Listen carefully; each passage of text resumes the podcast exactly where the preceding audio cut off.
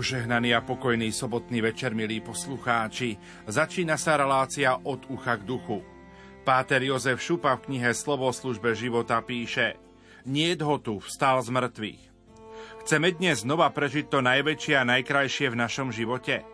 Ak áno, skúsme spolu so ženami, ktoré včas ráno prichádzajú k Ježišovmu hrobu s voňavými olejmi, prežívať túto radosť, ktorej zbadáme, že kameň je odvalený a v hrobe nie mŕtvého tela pána Ježiša. Ideme sa naisto stretnúť s mŕtvým Ježišom a zrazu ho tu niet. Evangelium hovorí, ženy boli v rozpakoch.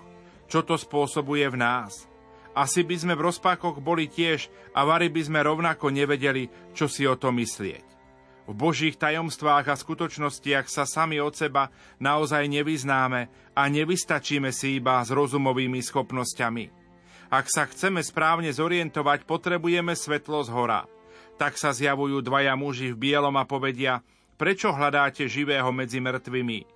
Domnievam sa, že ženy sa dostali do ešte väčších rozpakov, o čom svedčí, že sa ich zmocnila bázeň a oči sklopili k zemi. Predsa jasne vedeli a videli na kríži mŕtvého Ježiša, ktorého pochovali v hrobe a teraz počujú, že treba hľadať živého medzi živými a nie živého medzi mŕtvými, lebo Ježiš stál, nie ho tu žije. To isté evangelista zvestuje i nám. Ježiš nie je osobnosťou z minulosti. On žije a ako taký kráča pred nami. Volá nás, aby sme ho nasledovali ako toho, ktorý žije a tak našli cestu skutočného života. V takej chvíli by sme radi spolu so ženami vyriekli. Ako nám to dokážete, ako sa môžeme o tom presvedčiť? Je zaujímavé všimnúci, ako ich muži v bielom vrúchu odkazujú na samého Ježiša, na jeho slová. V nich majú nájsť istotu, že Ježiš je. Spomente si, ako vám povedal, keď bol ešte v Galilei. Syna človeka musia vydať do rúk hriešných ľudí a ukrižovať, ale on tretieho dňa vstane z mŕtvych. To bol pre nich dôkaz. Spomienka na Ježišove slová im stačila, aby spoznali a uverili, že Ježiš je, vstal z mŕtvych. Milí poslucháči, vitajte pri počúvaní relácie od ucha k duchu, kde vám ponúkneme katechézu o veľkonočnej svieci Paškál s profesorom Františkom Trstenským a niektoré pastierské listy otcov biskupov.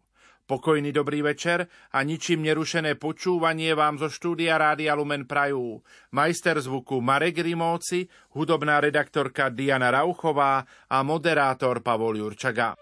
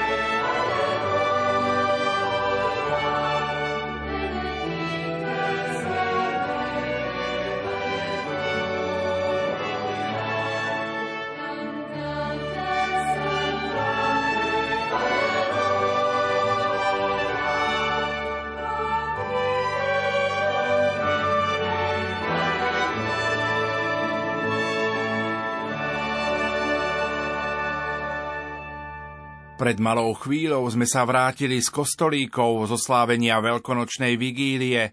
Tam sme mali možnosť vidieť aj veľkonočnú sviecu Paškál, ktorá bude počas veľkonočného obdobia umiestnená pri oltári alebo pri ambóne.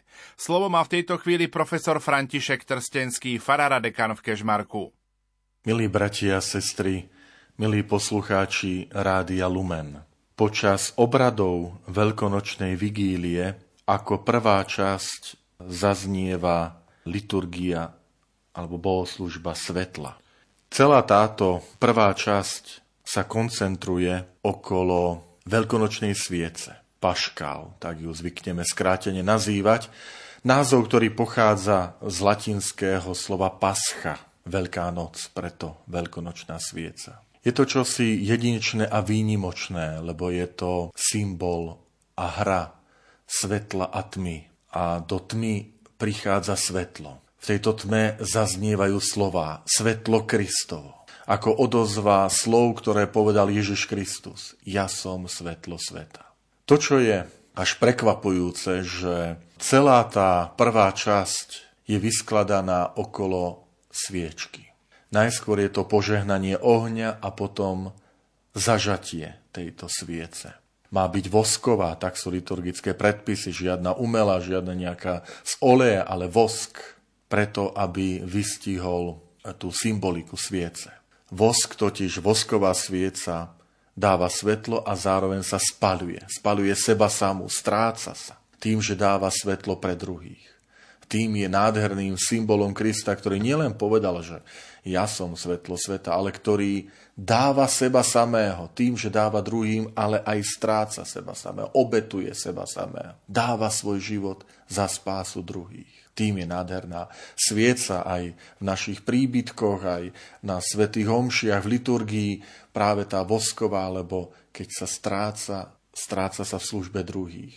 Odkaz hlboký pre nás, kresťanov, že, že všade tam, kde sa dávame pre službu druhých, strácame seba samých, spalujeme egoizmus, spalujeme sebectvo a dávame sa do služby druhých. Matka, otec v rodine, keď stráca seba samého, pribúdajú roky, pribúdajú vrázky, šediny, ale je to preto, lebo som v službe druhých. Otec zamestnaní, kňaz, reholná sestra, ktokoľvek, kresťan, človek, ktorý dáva sa do služby druhých, sa pripodobnie Kristovi. Nepoznám žiadnu inú takto zvláštne vystavanú liturgiu ako veľkonočná vigília, ktorá sa začína chválospevom na sviecu. Čiže čakali by sme, že to bude chválospev na sviatosť oltárnu, na Eucharistiu alebo na nejakú sviatosť a tu je zrazu postavená do stredu našej pozornosti svieca. A kňaz alebo niekto iný spieva nádherný veľkonočný chválospev,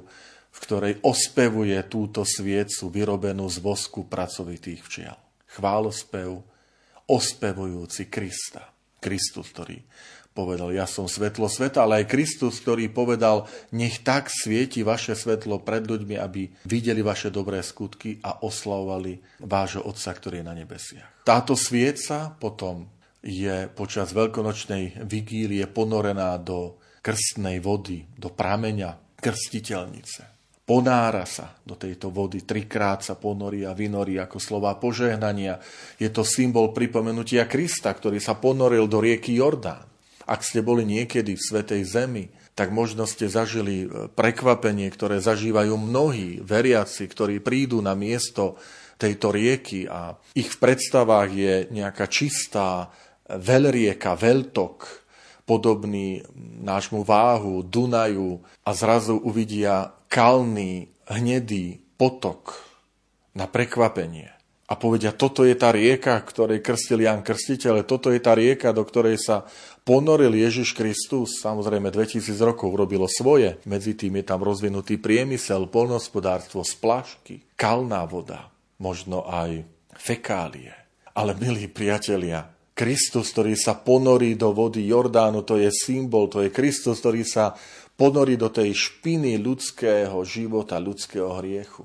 Preto, aby nás vykúpil, preto, aby nás očistil, preto, aby nás urobil novým stvorením. Čiže je to aj istý, istý symbol nádherný Kristus, ktorý sa ponorí do vody. Voda v tom izraelskom chápaní biblickom je živel, ktorý ohrozuje človeka, je živel, v ktorom sa nedá žiť, nedá sa dýchať a kde človek nemôže dýchať, tam zomiera. A Kristus sa ponorí do, do tejto vody, lebo ona je symbolom smrti aby zvíťazil nad smrťou a vynoril nás. Spolu s nami sa vynorí do, do nového života. Kristus je ten, ktorý zostúpil do podsvetia, zostúpil do, ku zosnulým do smrti aby sa vynoril, aby nás urobil novým stvorením. Kristus, ktorý nestojí na brehu tohto Jordánu, ale vstupuje do vôd Jordánu. Kristus, Boh, ktorý sa zašpiní tou ľudskou biedou, aby nás z nej vytiahol. Toto je symbol veľkonočná svieca, ktorá sa ponorí do vody, do krstnej vody a vynorí sa, požehnáva, posvecuje ju. Preto potom nasledujúcich vlastne 50 dní veľkonočného obdobia, veľkonočná svieca Paškal stoja blízko pri oltári na svietniku, symbolizuje Krista. Preto pri každom obrade krstu je zažatá veľkonočná svieca a od nej kňaz zažne tú krstnú sviecu, podajú rodičom, krstným rodičom, povie príjmite svetlo Kristovo. Už rozumieme, čo to znamená. Nasledujte tento príklad Krista svetlo, ktorý je symbolizovaný v tejto veľkonočnej sviece. Príjmite ho do svojho života. Sami sa staňte. Sami sa staňme svetlo. Na tejto veľkonočnej svieci vždy je vyobrazený kríž ako znamenie, v tomto znamení zvíťazíš. Kristov kríž, ktorý je víťazstvom, je symbol Krista samotného. A do neho sa dávajú hrudky tymiánu, ktoré symbolizujú rany Krista. Všimnime si takú zaujímavosť, že pri vzkriesení, pri stretnutí pána Ježiša s apoštolmi, evangelista povie, ukázal im ruky a bok.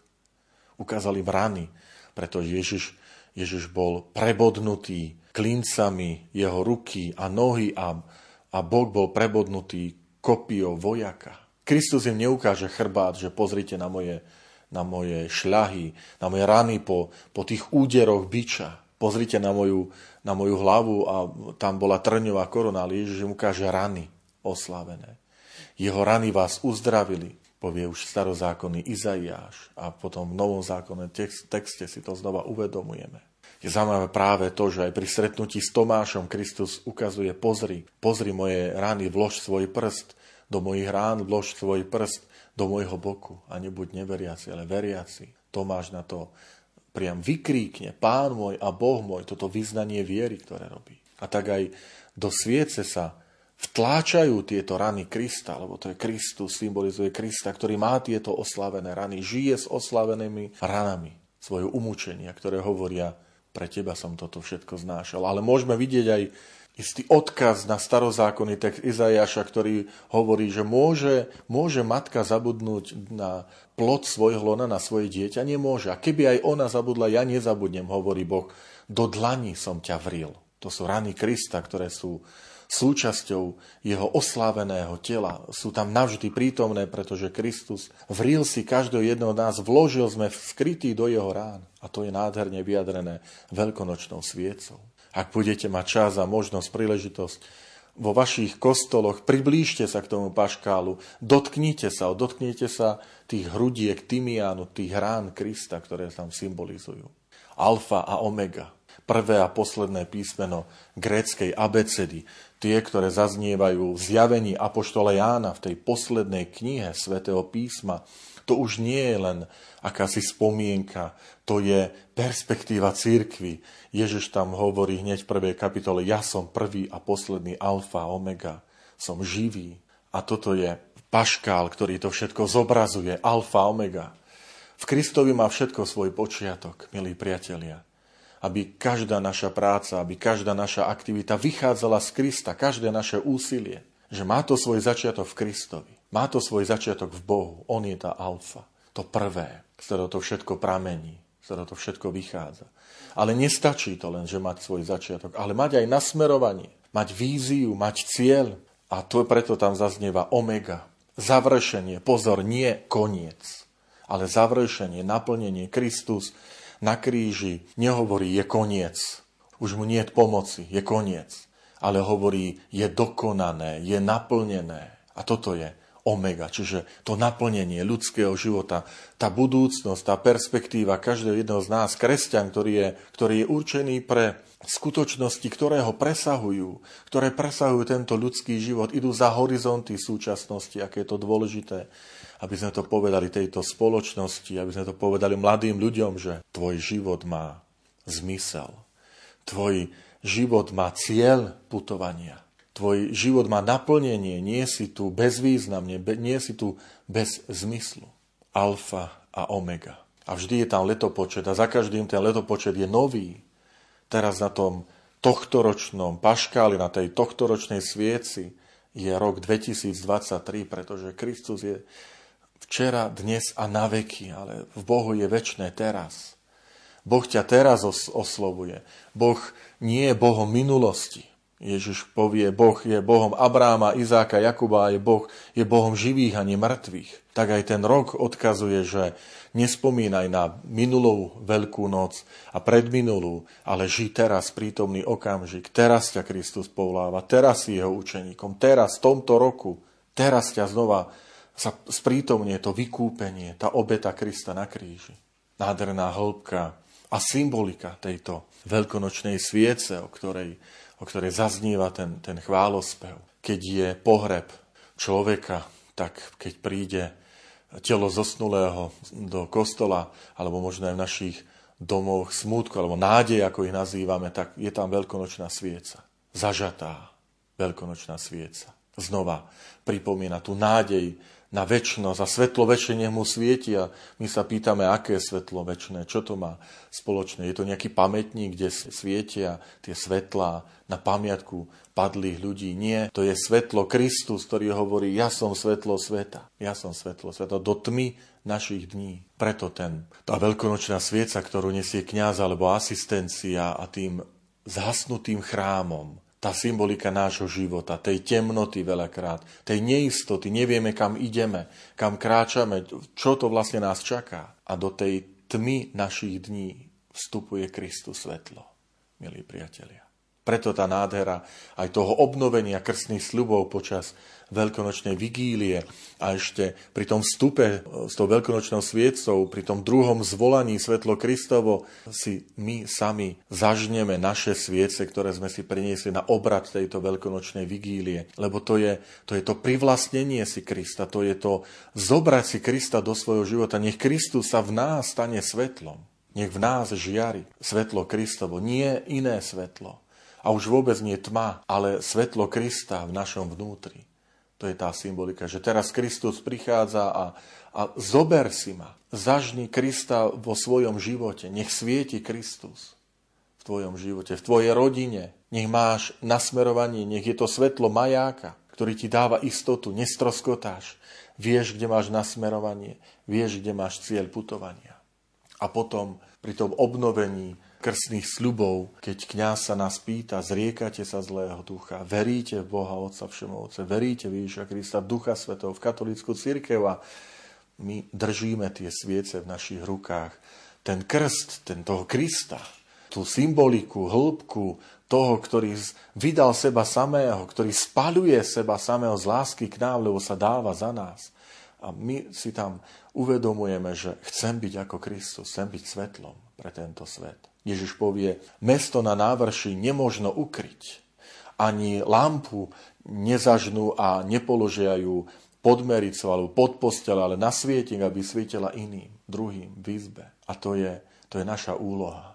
Milí priatelia, milí poslucháči Rádia Lumen, prvé slovo svätého písma, ktoré Boh vyriekne. Skúste si aj na to spomenúť a tú závažnosť, že prvé slovo, ktorým Boh prelomí mlčanie, a vstupuje do týchto našich dejín, do dejín ľudstva. Keď čítame knihu Genesis a tú prvú vetu na počiatku Boh stvoril nebo a zem a bola, zem bola pustá a prázdna, duch Boží sa vznášal nad vodami a prvá veta, prvé slovo Boha k ľudstvu je a Boh riekol, buď svetlo a bolo svetlo.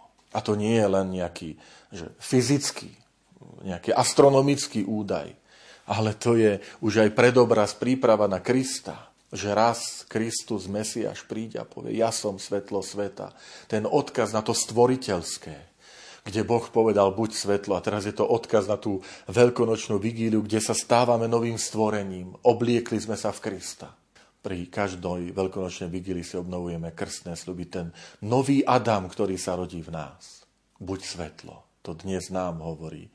Tá liturgia, ale buď svetlo, nielen Boh riekol vo vzťahu k svetu, ale hovorí to každému jednému z nás. Buď svetlo, nech tak svetlo svieti pred inými ľuďmi. Svetlo našej viery, svetlo evanielia, ktoré žijeme. Nádherná, hlboká symbolika tejto noci, noci veľkonočnej vigílie, ktorá začína práve tým obradom svetla, tou veľkonočnou sviecou, chválospevom na, na túto sviecu, ktorá vlastne symbolizuje Krista, zornicu, ktorá nikdy nezapadá, svetlo, ktoré stále svieti aj do nášho života, keď, keď sa nám zdá, že prídu mraky, že je to všetko temné, že nevidíme to slnko, nevidíme to svetlo, ale Kristus stále svieti. Želám vám všetkým práve túto istotu Krista svetla, túto istotu skrieseného Ježiša Krista, ktorý prišiel, aby nás vykúpil, aby sa ponoril aj do tej mojej, tvojej špiny ľudského života hriechu, ale preto, aby nás v nej neutopil, ale aby nás v nej vytiahol, vynoril a stali sme sa novým stvorením, aby sme prišli na toto svetlo, svetlo života, svetlo dňa, nádherné texty, ktoré potom Apoštol Pavol povie, že vy nepatríte noci ani tme, ale ste synmi svetla, sme synmi a dcérami svetla, patríme dňu. A to je Kristus, to je veľkonočné ráno, to je nový deň, ktorý sa začína. A tak aj tí prví kresťania, a dodnes to platí, že tie starobilé kostoly, keď sa stávali, tak boli orientované smerom na východ, kde vychádza slnko kde vychádza svetlo, Kristus svetlo, ktoré mi svieti, ktoré ožaruje aj môj život. Ožaruje tvoj život. Všetkým vyprosujem pokojné, požehnané, milostiplné, veľkonočné sviatky, skriesenie Ježiša Krista, toho väčšného svetla, svetla pre tento svet, ktorý priniesol a chce, aby sme aj my horeli týmto svetlom Kristovým, svetlom Jeho Evanielia.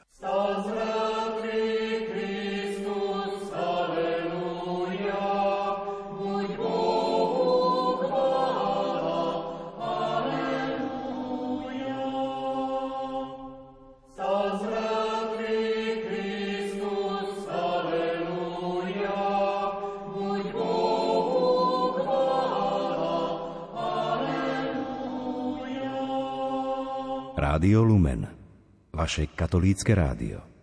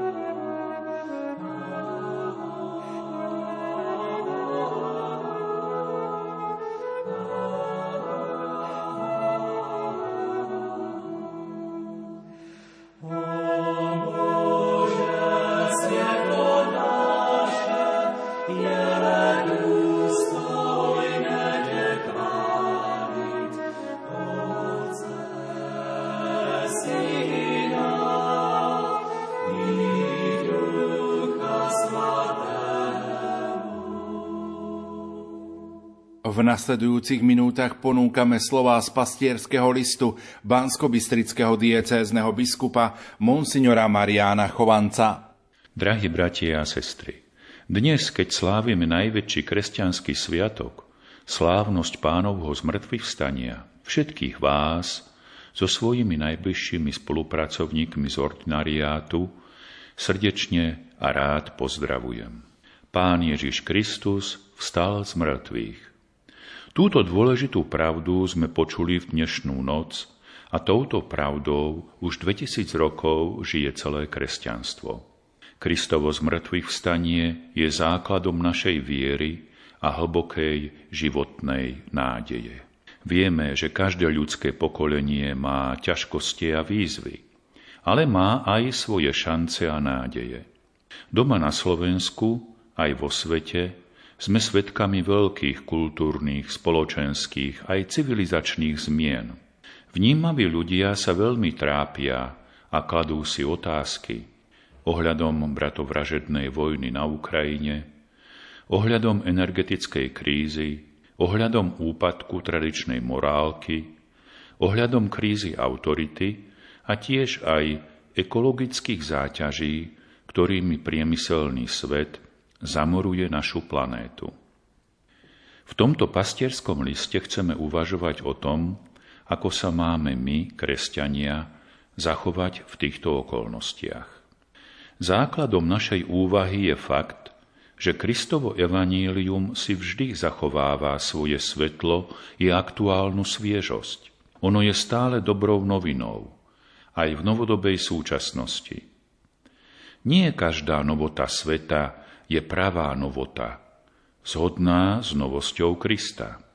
V našich médiách často priam opačne pozorujeme, zavrhovanie doterajších základov európskej civilizácie, ktorá je nepochybne založená na kresťanstve. Pred 60 rokmi na druhom vatikánskom koncile, ktorý požehnanie a múdro otvoril katolícku cirkev na dialog so svetom, veľký teológ Henry Libak upozornil, že naša vernosť Bohu nevyhnutne povedie ku konfrontácii kresťanstva so zlými tendenciami tohto sveta. My, kresťania, potrebujeme silnú a zrelú vieru, aby sme nepodliehali nebezpečným trendom súčasnej kultúry. My musíme svojim životom poukazovať na perspektívy väčšného života. Života, do ktorého nás Kristus Pán neúnavne aj za cenu vlastného života a smrti volá. K zachovaniu slobodu vlastného srdca prosme Pána Boha o schopnosť prežívať zmrtvých vstanie Krista Pána v každodennom živote v Božej nádeji. Ako to robiť? Učia nás tomu nebeskí patróni. Pana Mária, Matka Božia, svätý František Saverský, svätý Cyril a Metod, svätý Štefan Kráľ, svätý pápež Jan Pavol II a iní ďalší konfrontácii s chorými tendenciami súčasnej civilizácie treba mať odvahu Gedeóna. Odvahu, ktorá pramení v Božej moci a nie v ľudskej sile. V knihe sudcov čítame, ako sudca Gedeón s desiatimi mužmi na pánov príkaz raz v noci zbúral oltár pohanského boha Bála. Ráno ho za to mužovia mesta chceli zabiť. Vtedy Gedeon zvolal pravoverných Izraelitov, vyznávačov Jahveho, do obrany pred pohanmi, ku ktorým sa zo zištných dôvodov pridali aj madianské kniežata so svojimi bojovníkmi. Tí zložili ohromné vojsko. Pre Izraelitov bola situácia veľmi kritická. Hoci Gedeon spočiatku zhromaždil 32 tisíc bojovníkov na obranu, po Božom príkaze prepustiť väčšinu z nich a nechať si len súcich vybraných, ostala mu len 300 mužov. Ľudsky povedané, bola to strategická katastrofa. Gedeon však veril a dúfal v pána. Svojich bojovníkov rozdelil na tri časti. Do rúk im dal polnice, prázdne krčahy a do krčahov fakle. A povedal im, Robte to, čo budem robiť ja. Gedeon a jeho 300 mužov obklúčili obrovský nepriateľský tábor. Na začiatku prostrednej nočnej stráže Gedeon a jeho muži začali trúbiť na polniciach, rozbíjať krčahy a volali Meč za pána a za Gedeona. Pritom všetci stáli na svojom mieste okolo nepriateľského tábora. V celom vojenskom tábore nastal veľký zmetok. Dezorientovaní vojaci sa navzájom nelútostne zabíjali. Tak boli nepriatelia Jahveho porazení a napokon zutekali. Hlásanie Kristovho evanielia nádeje nás má viesť od viery udržiavanej spoločenskou tradíciou, hoci aj ona je niekedy hodná úcty, k viere viac osobnej, živej a zrelej, k viere osvietenej a plynúcej z hlbokého presvedčenia a veľkej nádeje. V čom spočíva nádej, ktorú máme my, kresťania, vznášať do sveta? Tou nádejou nie je sľub úspešnej prestavby zvykov našej spoločnosti. Dokonca ani ustanovenie trvalého pokoja a blahobytu pre všetkých ľudí. Tou nádejou je pánovo zmrtvých vstanie a následne tou nádejou je naše zboštenie. Teda vnútorné pretvorenie našej prirodzenosti k životu čoraz viac podriadenému primátu lásky. Spomínaný teológ Henry Libak už pred 60 rokmi vycítil, že slovo nádej bude v našich desaťročiach často zneužívané. Žiaľ, že aj viacerí kresťania chceli a aj aktuálne chcú zmeniť obsah kresťanskej nádeje na čisto pozemské ciele, na ľudské úspechy a na krásne sociálne očakávania. Z perspektívy tejto smutnej skúsenosti treba zdôrazniť. Pravdivá kresťanská nádej sa nedá interpretovať svetskými kategóriami a už vôbec nie budovať svetskými prostriedkami, mocenskými, vojenskými, finančnými. Pre každého, kto by chcel z kresťanstva urobiť výhodný nástroj na presadzovanie rôznych ľudských hodnôt, je chápanie Kristovej nádeje zo zmrtvých vstania kameňom úrazu. Čím konkrétnym si môžeme pomôcť pri dozrievaní vo viere a pri šírení Kristovej nádeje vo svete? Všetko, drahí bratia a sestry, sa začína pravidelnou a vytrvalou osobnou modlitbou. Pápež Benedikt XVI v roku 2006 povedal teológom zhromaždením v Ríme. Niet ohlasovania a vydávania pravého svedectva bez vnútornej modlitby. Pápež takto odkázal celému svetu. Ako sa budete modliť, tak budete aj svedčiť. A ako budete svedčiť, toľko nádeje bude mať svet z Kristovho víťazného vzkriesenia. Sudca Gedeon komunikoval s pánom Bohom. A potom ho verne poslúchal, hoci nerozumel všetkému, čo pán robí a čo od neho žiada. Mal však odvahu ísť len za pánom, nie podľa svojich predstáv a vedomostí. Buďme takí aj my. Majme odvahu nasledovať vzkrieseného pána. Denne sa modlíme a prosme o jeho svetlo a silu. Svet potrebuje Kristovú nádej, ktorú mu my, kresťania, môžeme ponúknuť svedectvom svojho života. Tomu vás zo srdca a rád žehnám v mene Otca i Syna i Ducha Svetého. Amen. Svetlo nám dávaš v tmách,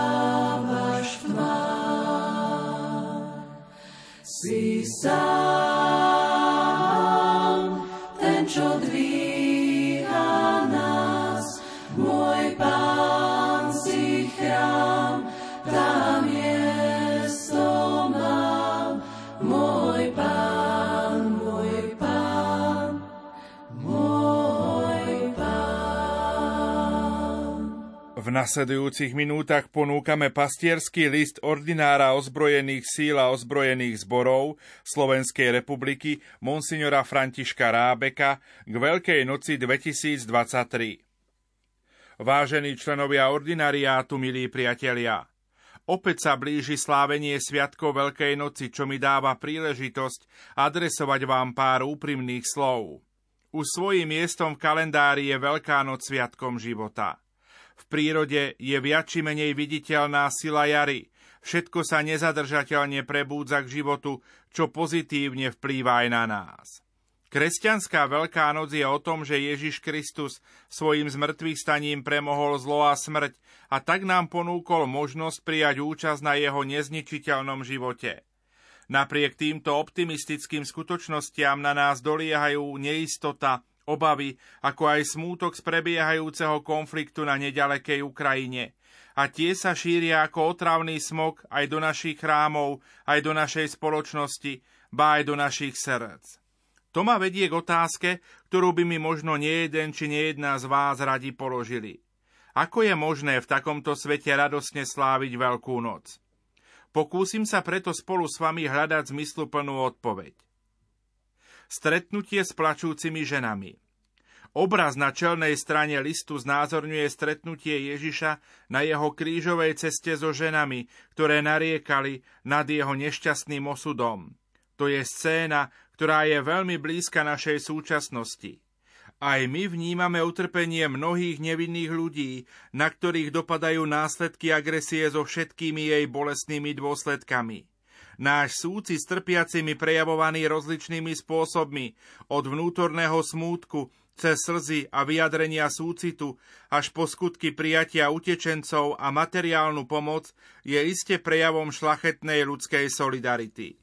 Keď sa však vrátime k scéne z krížovej cesty, prekvapí nás, ako reaguje Ježiš na prejavy súcitu s ním samým. Čakali by sme, že sa ženám poďakuje, že ich bude žiadať, aby sa pričinili o jeho oslobodenie, aby protestovali u Piláta, prípadne, že sa sám rozplače nad svojim nešťastím. Avšak namiesto predpokladaných reakcií zaznievajú jeho napomínajúce slová. Céry Jeruzalemské, neplačte nado mnou, ale plačte sami nad sebou a nad svojimi deťmi. Lebo keď toto robia so zeleným stromom, čo sa stane so suchým?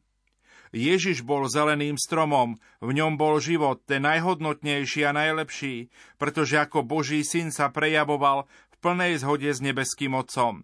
Napriek tomu sa ľudia voči nemu zachovali tak, ako sme čítali v písme, Odmietli ho, odsúdili ako zločinca, ba vedú ho až na kríž. Nespravodlivosť, krivda, krutosť. Ježiš toto utrpenie dobrovoľne príjma a obetuje sa za záchranu ľudstva. Podobá sa lekárovi, ktorý lieči pacienta napriek riziku, že sa môže aj sám infikovať a zomrieť. Ježiš príjma našu duchovnú a morálnu chorobu. Je ochotný otrpieť si jej dôsledky, aby pre nás získal účinný liek. A ak my tento liek z vierou Ježiša Krista príjmeme, môžeme byť zachránení. Kto koho vlastne lutuje? Ženy si mysleli, že prejavujú lásku Ježišovi, keď nad ním nariekajú. On však trpel pre ich záchranu, pre záchranu ich detí a celého ľudstva dobrovoľne. Svojím boským zrakom videl do budúcnosti. Videl aj to, čo sa bude diať v Jeruzaleme o 40 rokov, keď sa nacionalisticky cítiaci Židia zbúria proti Rimanom a tí mesto vyhľadujú, vypália, obyvateľov pozabíjajú alebo odvlečú do otroctva. To nebola Božia pomsta za Ježišovu smrť. To bol len dôsledok odmietnutia jeho napomenutí, dôsledok nevery v toho, ktorý ich prišiel zachrániť. Hrnuli sa ďalej so svojou bezohľadnou aroganciou, ktorou šliapali po pravde a po spravodlivosti a to, čo sa stalo potom, bol len dôsledok. O tom píše súveky autor Jozef Flavius, ktorý tieto udalosti osobne prežil. Pri pohľade na Jeruzalém krátko pred svojim umúčením Ježiš vidí načrtnuté súvislosti a vidí aj ich následky. A skôr, než budú plakať jeruzalemské ženy nad ním, plače on nad Jeruzalemom. Keď sa priblížil a zazrel mesto, plakal nad ním a hovoril, kiež by si aj ty v tento deň spoznalo, čo ti prináša pokoj. Ale teraz je to skryté tvojim očiam, lebo prídu na teba dni, keď ťa tvoji nepriatelia oboženú valom, obklúčia ťa a zovrú zo všetkých strán, zrovnajú zo zemou teba i tvoje deti v tebe a nenechajú v tebe kameň na kameni, lebo si nepoznalo čas svojho navštívenia. Musí sa história opakovať. Aj my rozličným spôsobom plačeme nad dianím na Ukrajine. Myslíme to iste úprimne. Otázkou však je, či si uvedomujeme aj súvislosti toho, čo sa deje a prečo sa deje. Nemyslím tým v prvom rade na politické súvislosti. Treba si uvedomiť tie najhlbšie dôvody. Tak my, ako aj národy Ukrajiny a Ruska, sme zažili pá totality ríše zla. Bolo to veľké oslobodenie, ktoré sa udialo takmer zázračne, bez krvi prelievania. Videli sme v tom Boží dar, ale aj Božiu výzvu prijať jeho pravdu, ktorú nám prináša Kristus a uskutočňovať ju v úprimnej zmene nášho zmýšľania a života. Prejavoch spravodlivosti a lásky voči našim blížným. Nevrhli sme sa na nové príležitosti obohatenia a užívania bez nápravy života – Nezamenili sme iba teoretický ateizmus za praktický. Nechcem vykreslovať tento obraz pesimisticky. Iste boli a sú prípady úprimných konverzií a obrátení.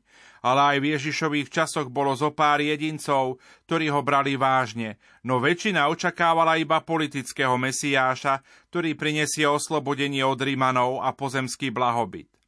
Ak takéto očakávania Ježiš nenaplňal, tak ho kruto odmietli.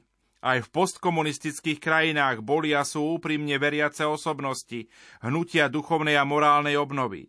Aké sú však celospoločenské trendy, čomu sa venujú médiá? Čo nám vnúcuje politika? Výsledkom nie je len odmietnutie a rozbitie nejakých konzervatívnych stereotypov, lež ignorovanie pravdy, pošliapanie morálky, odmietnutie vzťahu k Bohu, nastolenie bezbrehej svojvoľnosti. Tieto postoje nachádzajú svoje vyjadrenie v konkrétnych prejavoch a činoch ľudí, ktoré sa nahromadia a tak nevyhnutne spôsobujú konflikty a násilie rôzneho druhu. S trochou predvídavosti už možno vytušiť katastrofické dôsledky takéhoto životného štýlu. Dnes súcitíme s utrpením Ukrajincov, ktoré zapríčinila arogancia moci susedného štátu. To však nestačí. Ak nebudeme odstraňovať z nášho života tie postoje a skutky, ktoré sú koreňmi a príčinami tohto zla, máme dôvod plakať aj nad sebou a nad našim národom, pretože skôr neskôr zasiahne niečo podobné aj nás. A nemusí aj nad nami, nad našou krajinou bezmocne plakať ten, ktorý nám chce priniesť záchranu a plný život. Pláč, ktorý sa zmenil na radosť. Veľkonočná udalosť nám hovorí ešte o inom plači. Najprv sú to ženy, ktoré vo veľkonočné ráno plačú pri prázdnom hrobe, pretože si myslia, že nepriatelia odniesli Ježišovo telo. Skriesený Ježi sa prihovoril Márii Magdaléne. Žena, prečo plačeš? Koho hľadáš? Potom jej určuje takéto poslanie. Choď k mojim bratom a povedz im, vystupujem k môjmu otcovi a vášmu otcovi, k môjmu Bohu a vášmu Bohu. Skriesený Kristus mení plač na trvalú radosť a z ľudí, ktorí sa s ním stretli, robí poslov radosti. Trápi nás, že sme v našom živote stratili Ježiša Krista, vieru v Neho a život s ním? Ak sme z toho smutní, to je na mieste. Máme dôvod plakať a máme dôvod hľadať. Pretože Kristus je najdôležitejšou osobou pre náš život. A práve naše bolesné hľadanie Ježiša Krista je predpokladom jeho blízkosti v našom živote, či predpokladom toho, že sa nám nejakým spôsobom dáva spoznať. A ešte o jednom plači a smútku hovorí nový zákon v súvislosti s Veľkou nocou. Bol to v deň zoslania Ducha Svetého. a poštol Peter otvorene povedal Jeruzalemčanom, koho na Veľký piatok odsúdili na smrť na kríži.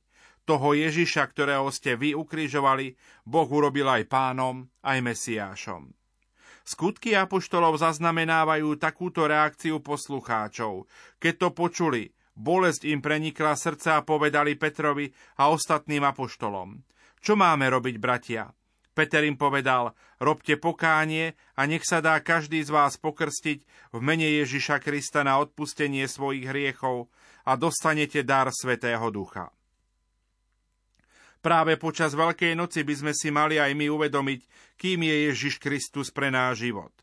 Ak sme ho ignorovali, odmietali našimi skutkami, tak to nemôže pre nás dobre dopadnúť. Boh je stále všemohúci, bez ohľadu na to, či to uznávame alebo nie. A každý z nás raz bude stáť pred jeho súdom. To nie je strašenie, to je realita. Ak precítime smútok z toho, ako sme sa previnili voči Bohu, ak sa spýtame cirkvi, čo máme robiť, dozvieme sa aj my o možnosti zbaviť sa viny, o možnosti nového začiatku. Pre väčšinu z nás to nebude výzva prijať krst, ale výzva prijať Božie odpustenie vo sviatosti pokánia. V nej práve zásluhou Kristovej obety a mocov jeho zmrtvých stania získavame Božie odpustenie a dar začiatku nového života podľa Kristovho príkladu a slova pod vedením jeho ducha. Kto úprimne uskutočnil pokánie, ten vie, čo je premena smútku a plaču na hlbokú radosť. Nech je pre každého z nás príprava na Veľkú noc a na jej slávenie výzvou na úprimné pokánie a obrátenie, na prijatie odpustenia a na prijatie daru radosti z Kristovho víťazstva nad zlom a hriechom v nás a cez nás i v našom svete. To každému a každej z vás úprimne želá František Rábek, biskup ordinár ozbrojených síl a ozbrojených zborov Slovenskej republiky.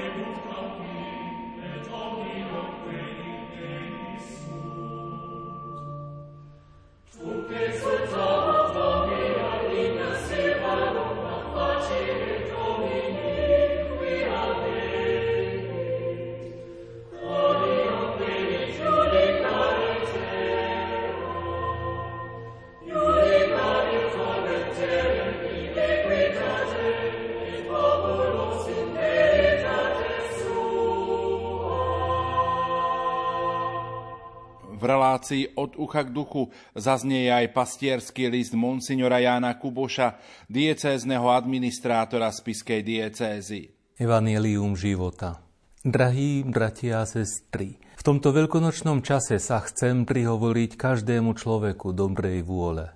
Kráčajúc cestou života, všetci máme za sebou určitú etapu, o ktorej môžeme povedať, že bola a možno ešte stále je ťažkou etapou života. Církev nám dnes ponúka v prvom čítaní slova Apoštola Petra, vyslovené v deň Turíc, ako ich máme zachytené v druhej kapitole skutkov Apoštolov. Peter vo svojej kázni cituje 16. žalm a z neho slová Ukážeš mi cestu života, u teba je plnosť radosti, po tvojej pravici väčná slasť. Ak Kristus nazval seba cestou, pravdou a životom, potom môžeme konštatovať, že jeho zmrtvých stanie je pre nás tým smerovníkom, ktorý nám ukazuje cestu života, aby sme došli až k plnej radosti. Skriesený Ježiš je dôkazom Božieho života a pre nás dôvodom na radosť. Totiž ako smrť je pre nás príčinou smútku, tak život je naozaj dôvodom na radosť. Veď Ježiš to povedal jednoznačne, ja som prišiel, aby mali život a aby ho mali hojnejšie. Pápež svätý Ján Pavol II v encyklike Evangelium Vitae z 25. marca 1995 konštatuje, že Evangelium života sa nachádza v samom srdci posolstva Ježiša Krista. Církev toto evanielium každodenne s láskou prijíma, aby ho verne a odvážne ohlasovala ako dobrú a radostnú zväzť ľuďom všetkých čias a kultúr. Napriek mnohým ťažkostiam a neistotám, každý človek, úprimne otvorený pravde a dobru, môže pomocou svetla rozumu a pod vplyvom tajomného pôsobenia milosti dospieť k tomu, že v prirodzenom zákone vpísanom do srdca spozná posvetnosť ľudského života od počatia až po prirodzenú smrť a získa presvedčenie, že každá ľudská bytosť má právo na to, aby sa absolútne rešpektovalo toto jej základné právo. Uznanie tohto práva je základom ľudského spolunažívania, ako aj existencie politického spoločenstva. Toto právo majú brániť a obhajovať najmä veriaci v Krista. Tak sa píše v Evangelium Vitae, článok 1 a 2. Naozaj je to zaujímavá okolnosť, že presne 7 rokov pred podpísaním tejto encykliky Evangelium Vitae sa dňa 25. marca 1988 na Hviezdoslavovom námestí konalo pokojné modlitbové zhromaždenie, ktoré bolo naplnením túžby po uznaní tohto základného práva, ktoré je, opäť opakujem slová pápeža, základom ľudského spolunažívania ako aj existencie politického spoločenstva. Toto právo majú brániť a obhajovať najmä veriaci v Krista. Drahí bratia a sestry, koncom minulého mesiaca sme si pripomenuli 35 rokov od konania sviečkovej manifestácie, kedy odvážni kresťania so zažatou sviečkou v rukách zvíťazili silou modlitby v pravde a láske nad aroganciou vtedajšej moci, vyjadrenou vodnými delami. Dňa 24.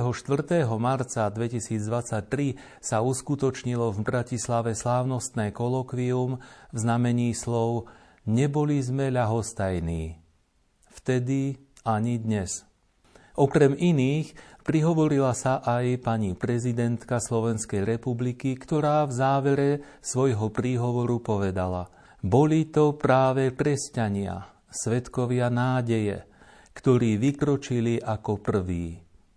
A dodala, aj dnes sa s veľkou dôverou pozerám na vás a na svetlo nádeje, s ktorým ste vtedy presvietili svet. Opäť ho budeme potrebovať.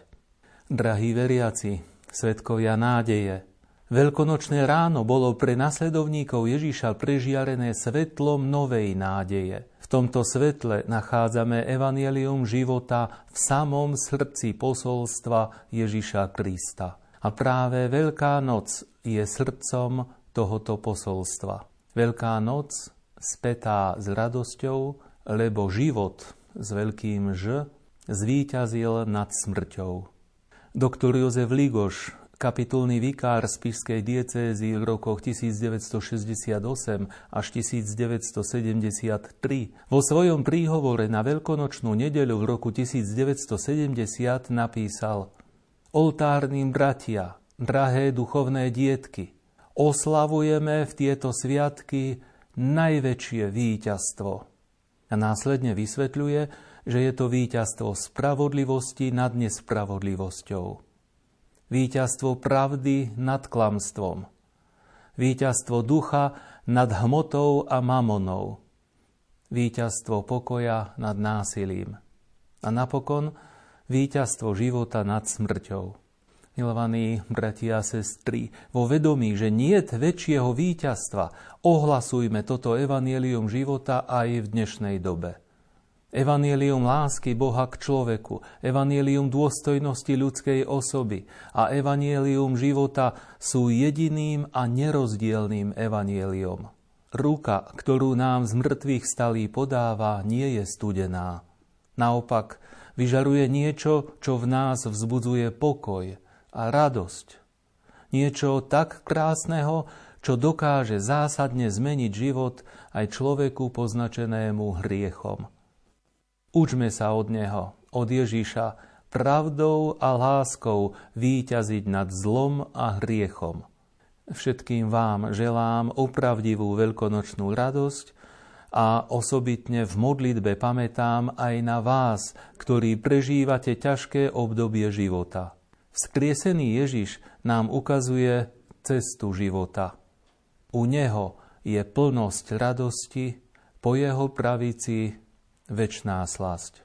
Všetkých vás žehnám v mene Otca i Syna i Ducha Svetého. Amen.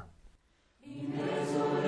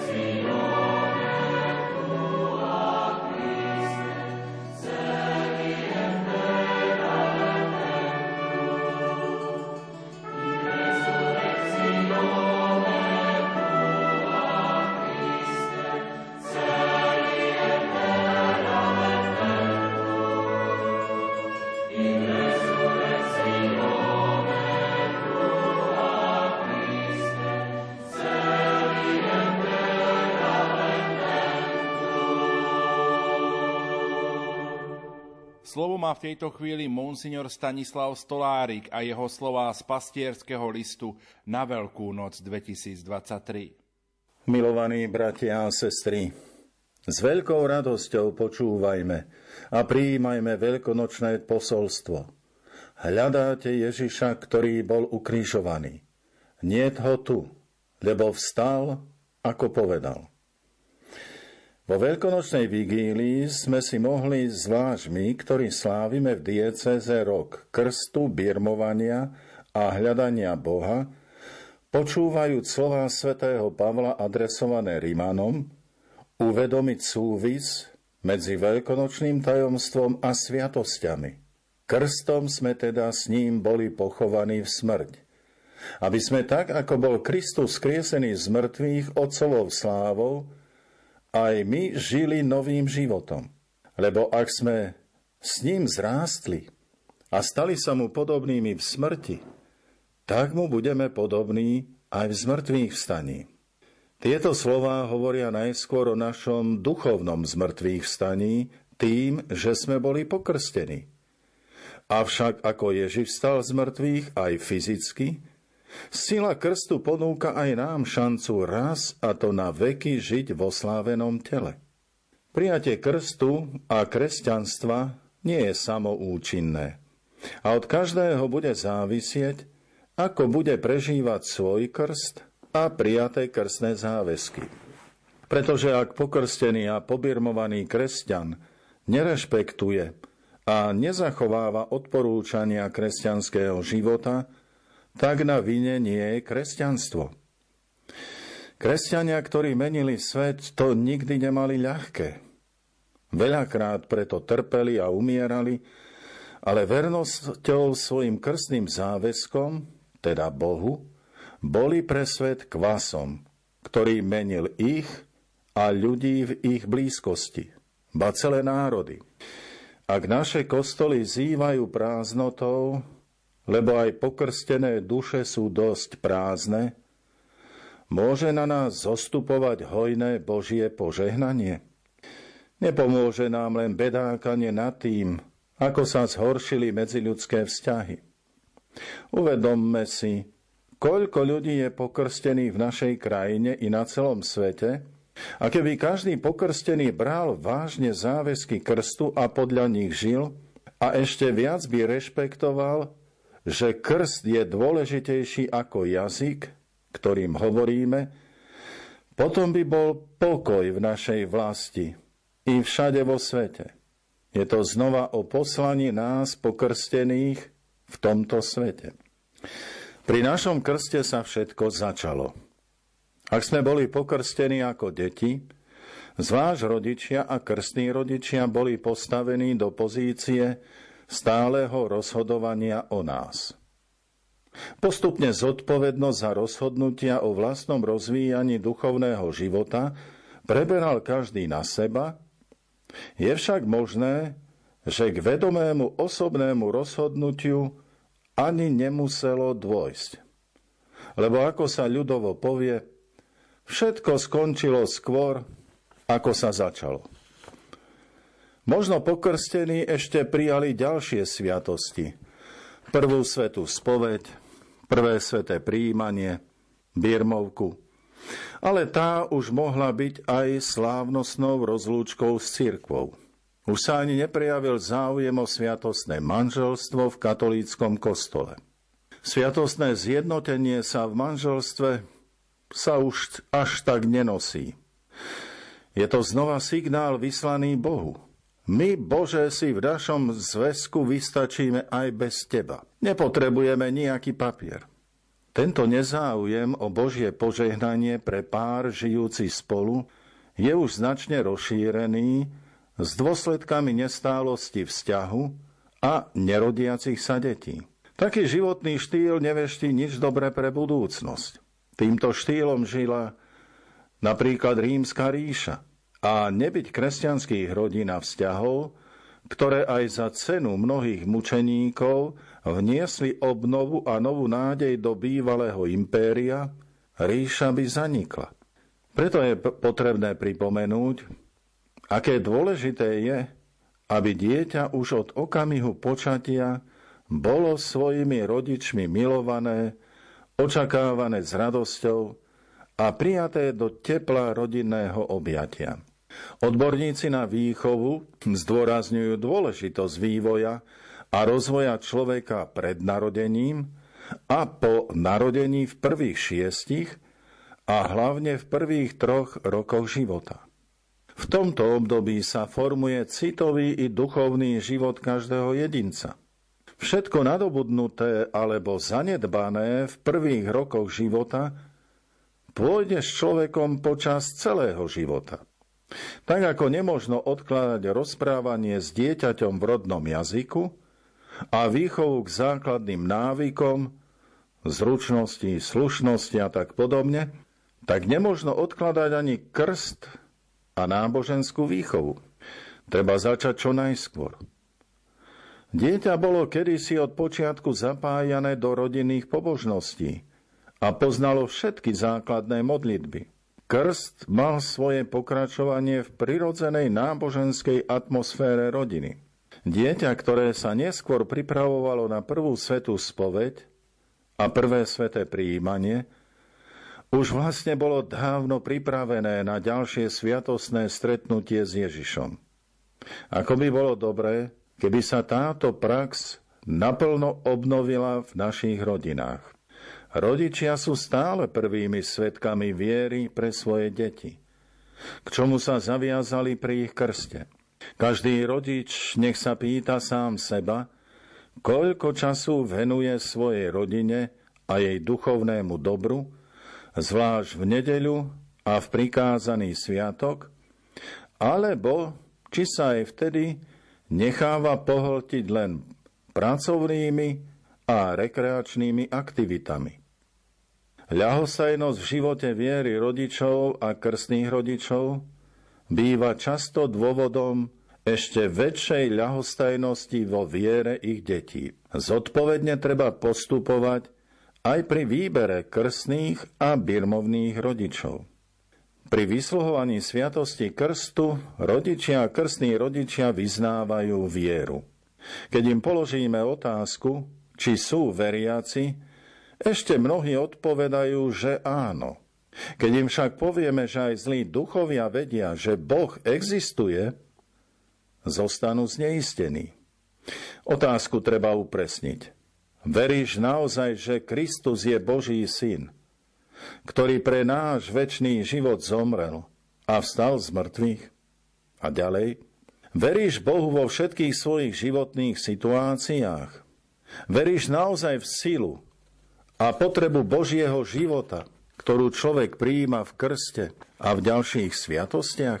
Ježiš má na porúdzi ešte jednu dôležitú otázku. Nájde syn človeka na svete vieru pri svojom druhom príchode? Túto otázku by sme mohli upraviť takto. Vidí Ježiš vieru v srdciach tých, ktorí žiadajú o krst svojho dieťaťa? To sú otázky, ktoré ukazujú pravdivý obraz viery každého človeka. Dôležitosť väčšného života si uvedomujú najmä rodičia v pokročilejšom veku a starí rodičia, ktorí väčšnosť svojich detí a vnúčat už berú veľmi vážne. Vedia veľmi dobre, že život na zemi sa raz všetkým skončí. A preto neustále prosia, aby sa raz všetci stretli v nebi. Možno pri výchove detí zanedbali náboženskú výchovu a teraz vidia ich nesprávny život s obavou o ich väčnosť. Preto nielen prosia za ne, ale sú tu aj slzy bolesti a pokánia. Utrpenie rodičov môže byť ich očistcom na zemi, aby sa raz celá rodina zišla v nebi. Ďakujeme za všetkých svetkov krstného povolania, za deti, mládež, snúbencov, manželov, rodičov i starých rodičov, verných slobodných, vysvetených i zasvetených, ktorí sa usilujú každý deň prežívať v Božej milosti a radosti. Možno ich nie je veľa v porovnaní s tými, ktorí svoje krstné povolanie nežijú Ale pozrime sa do krajín Afriky a Ázie, kde kresťania, hoci sú prenasledovaní a aj zomierajú pre vieru, rastú počtom a v radosti prežívajú svoj vzťah k Bohu. Nie sa potom čo diviť, že majú duchovné povolania aj na rozdávanie. Povzbuďme sa ich svedectvom a odteraz nechýbajme hlavne v nedeľu a v prikázaný sviatok na Svetej Omši, kde sa sprítomnie Kristova obeta na kríži a jeho víťazstvo nad smrťou. Pokrstení sme boli iba raz, ale posilňovať sa Eucharistiou môžeme každý deň. Tak máme šancu obstáť v skúškach života a byť verný krstným a birmovným záväzkom. O týždeň v nedeľu Božieho milosrdenstva budeme počuť o stretnutí z mŕtvych stáleho Krista s apoštolom Tomášom, ktorému Ježiš pripomenul, nebuď neveriaci, ale veriaci. Nehovorí to Ježiš aj nám, pokrsteným a pobirmovaným, nebuď neveriaci, ale veriaci. Drahí bratia a sestry, nech sú tohoročné veľkonočné sviatky plné viery v moc a víťazstvo Ježiša Krista, ktoré nám neotvorilo bránu k pozemskej kariére, ale bránu do neba. Z mŕtvych vstali Ježišu, posilni našu vieru. Prajem vám všetkým požehnané a milosti plné veľkonočné sviatky a žehnám vás v mene Otca i Syna i Ducha Svetého. Amen.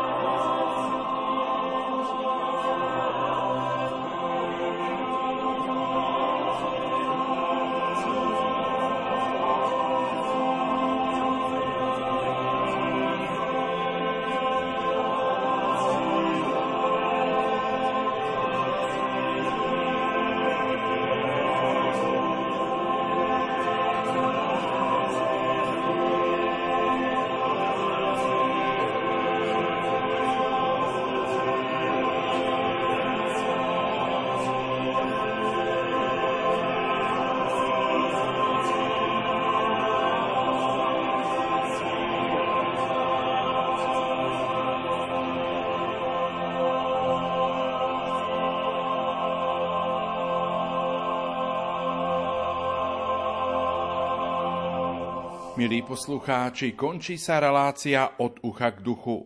Keď Ježiš hovoril o svojom utrpení a kríži, vždy dodal, že na tretí deň vstane z mŕtvych. Kiež aj my čerpáme od skrieseného pána silu ducha, aby sme prežívali naše utrpenia a kríže v perspektíve z mŕtvych stania v zmysle uistenia apoštola Pavla. Ak s ním trpíme, s ním budeme aj oslávení. Za pozornosť vám tejto chvíli ďakujú majster zvuku Marek Rimovci, hudobná redaktorka Diana Rauchová a moderátor Pavol Jurčaga. Do počutia.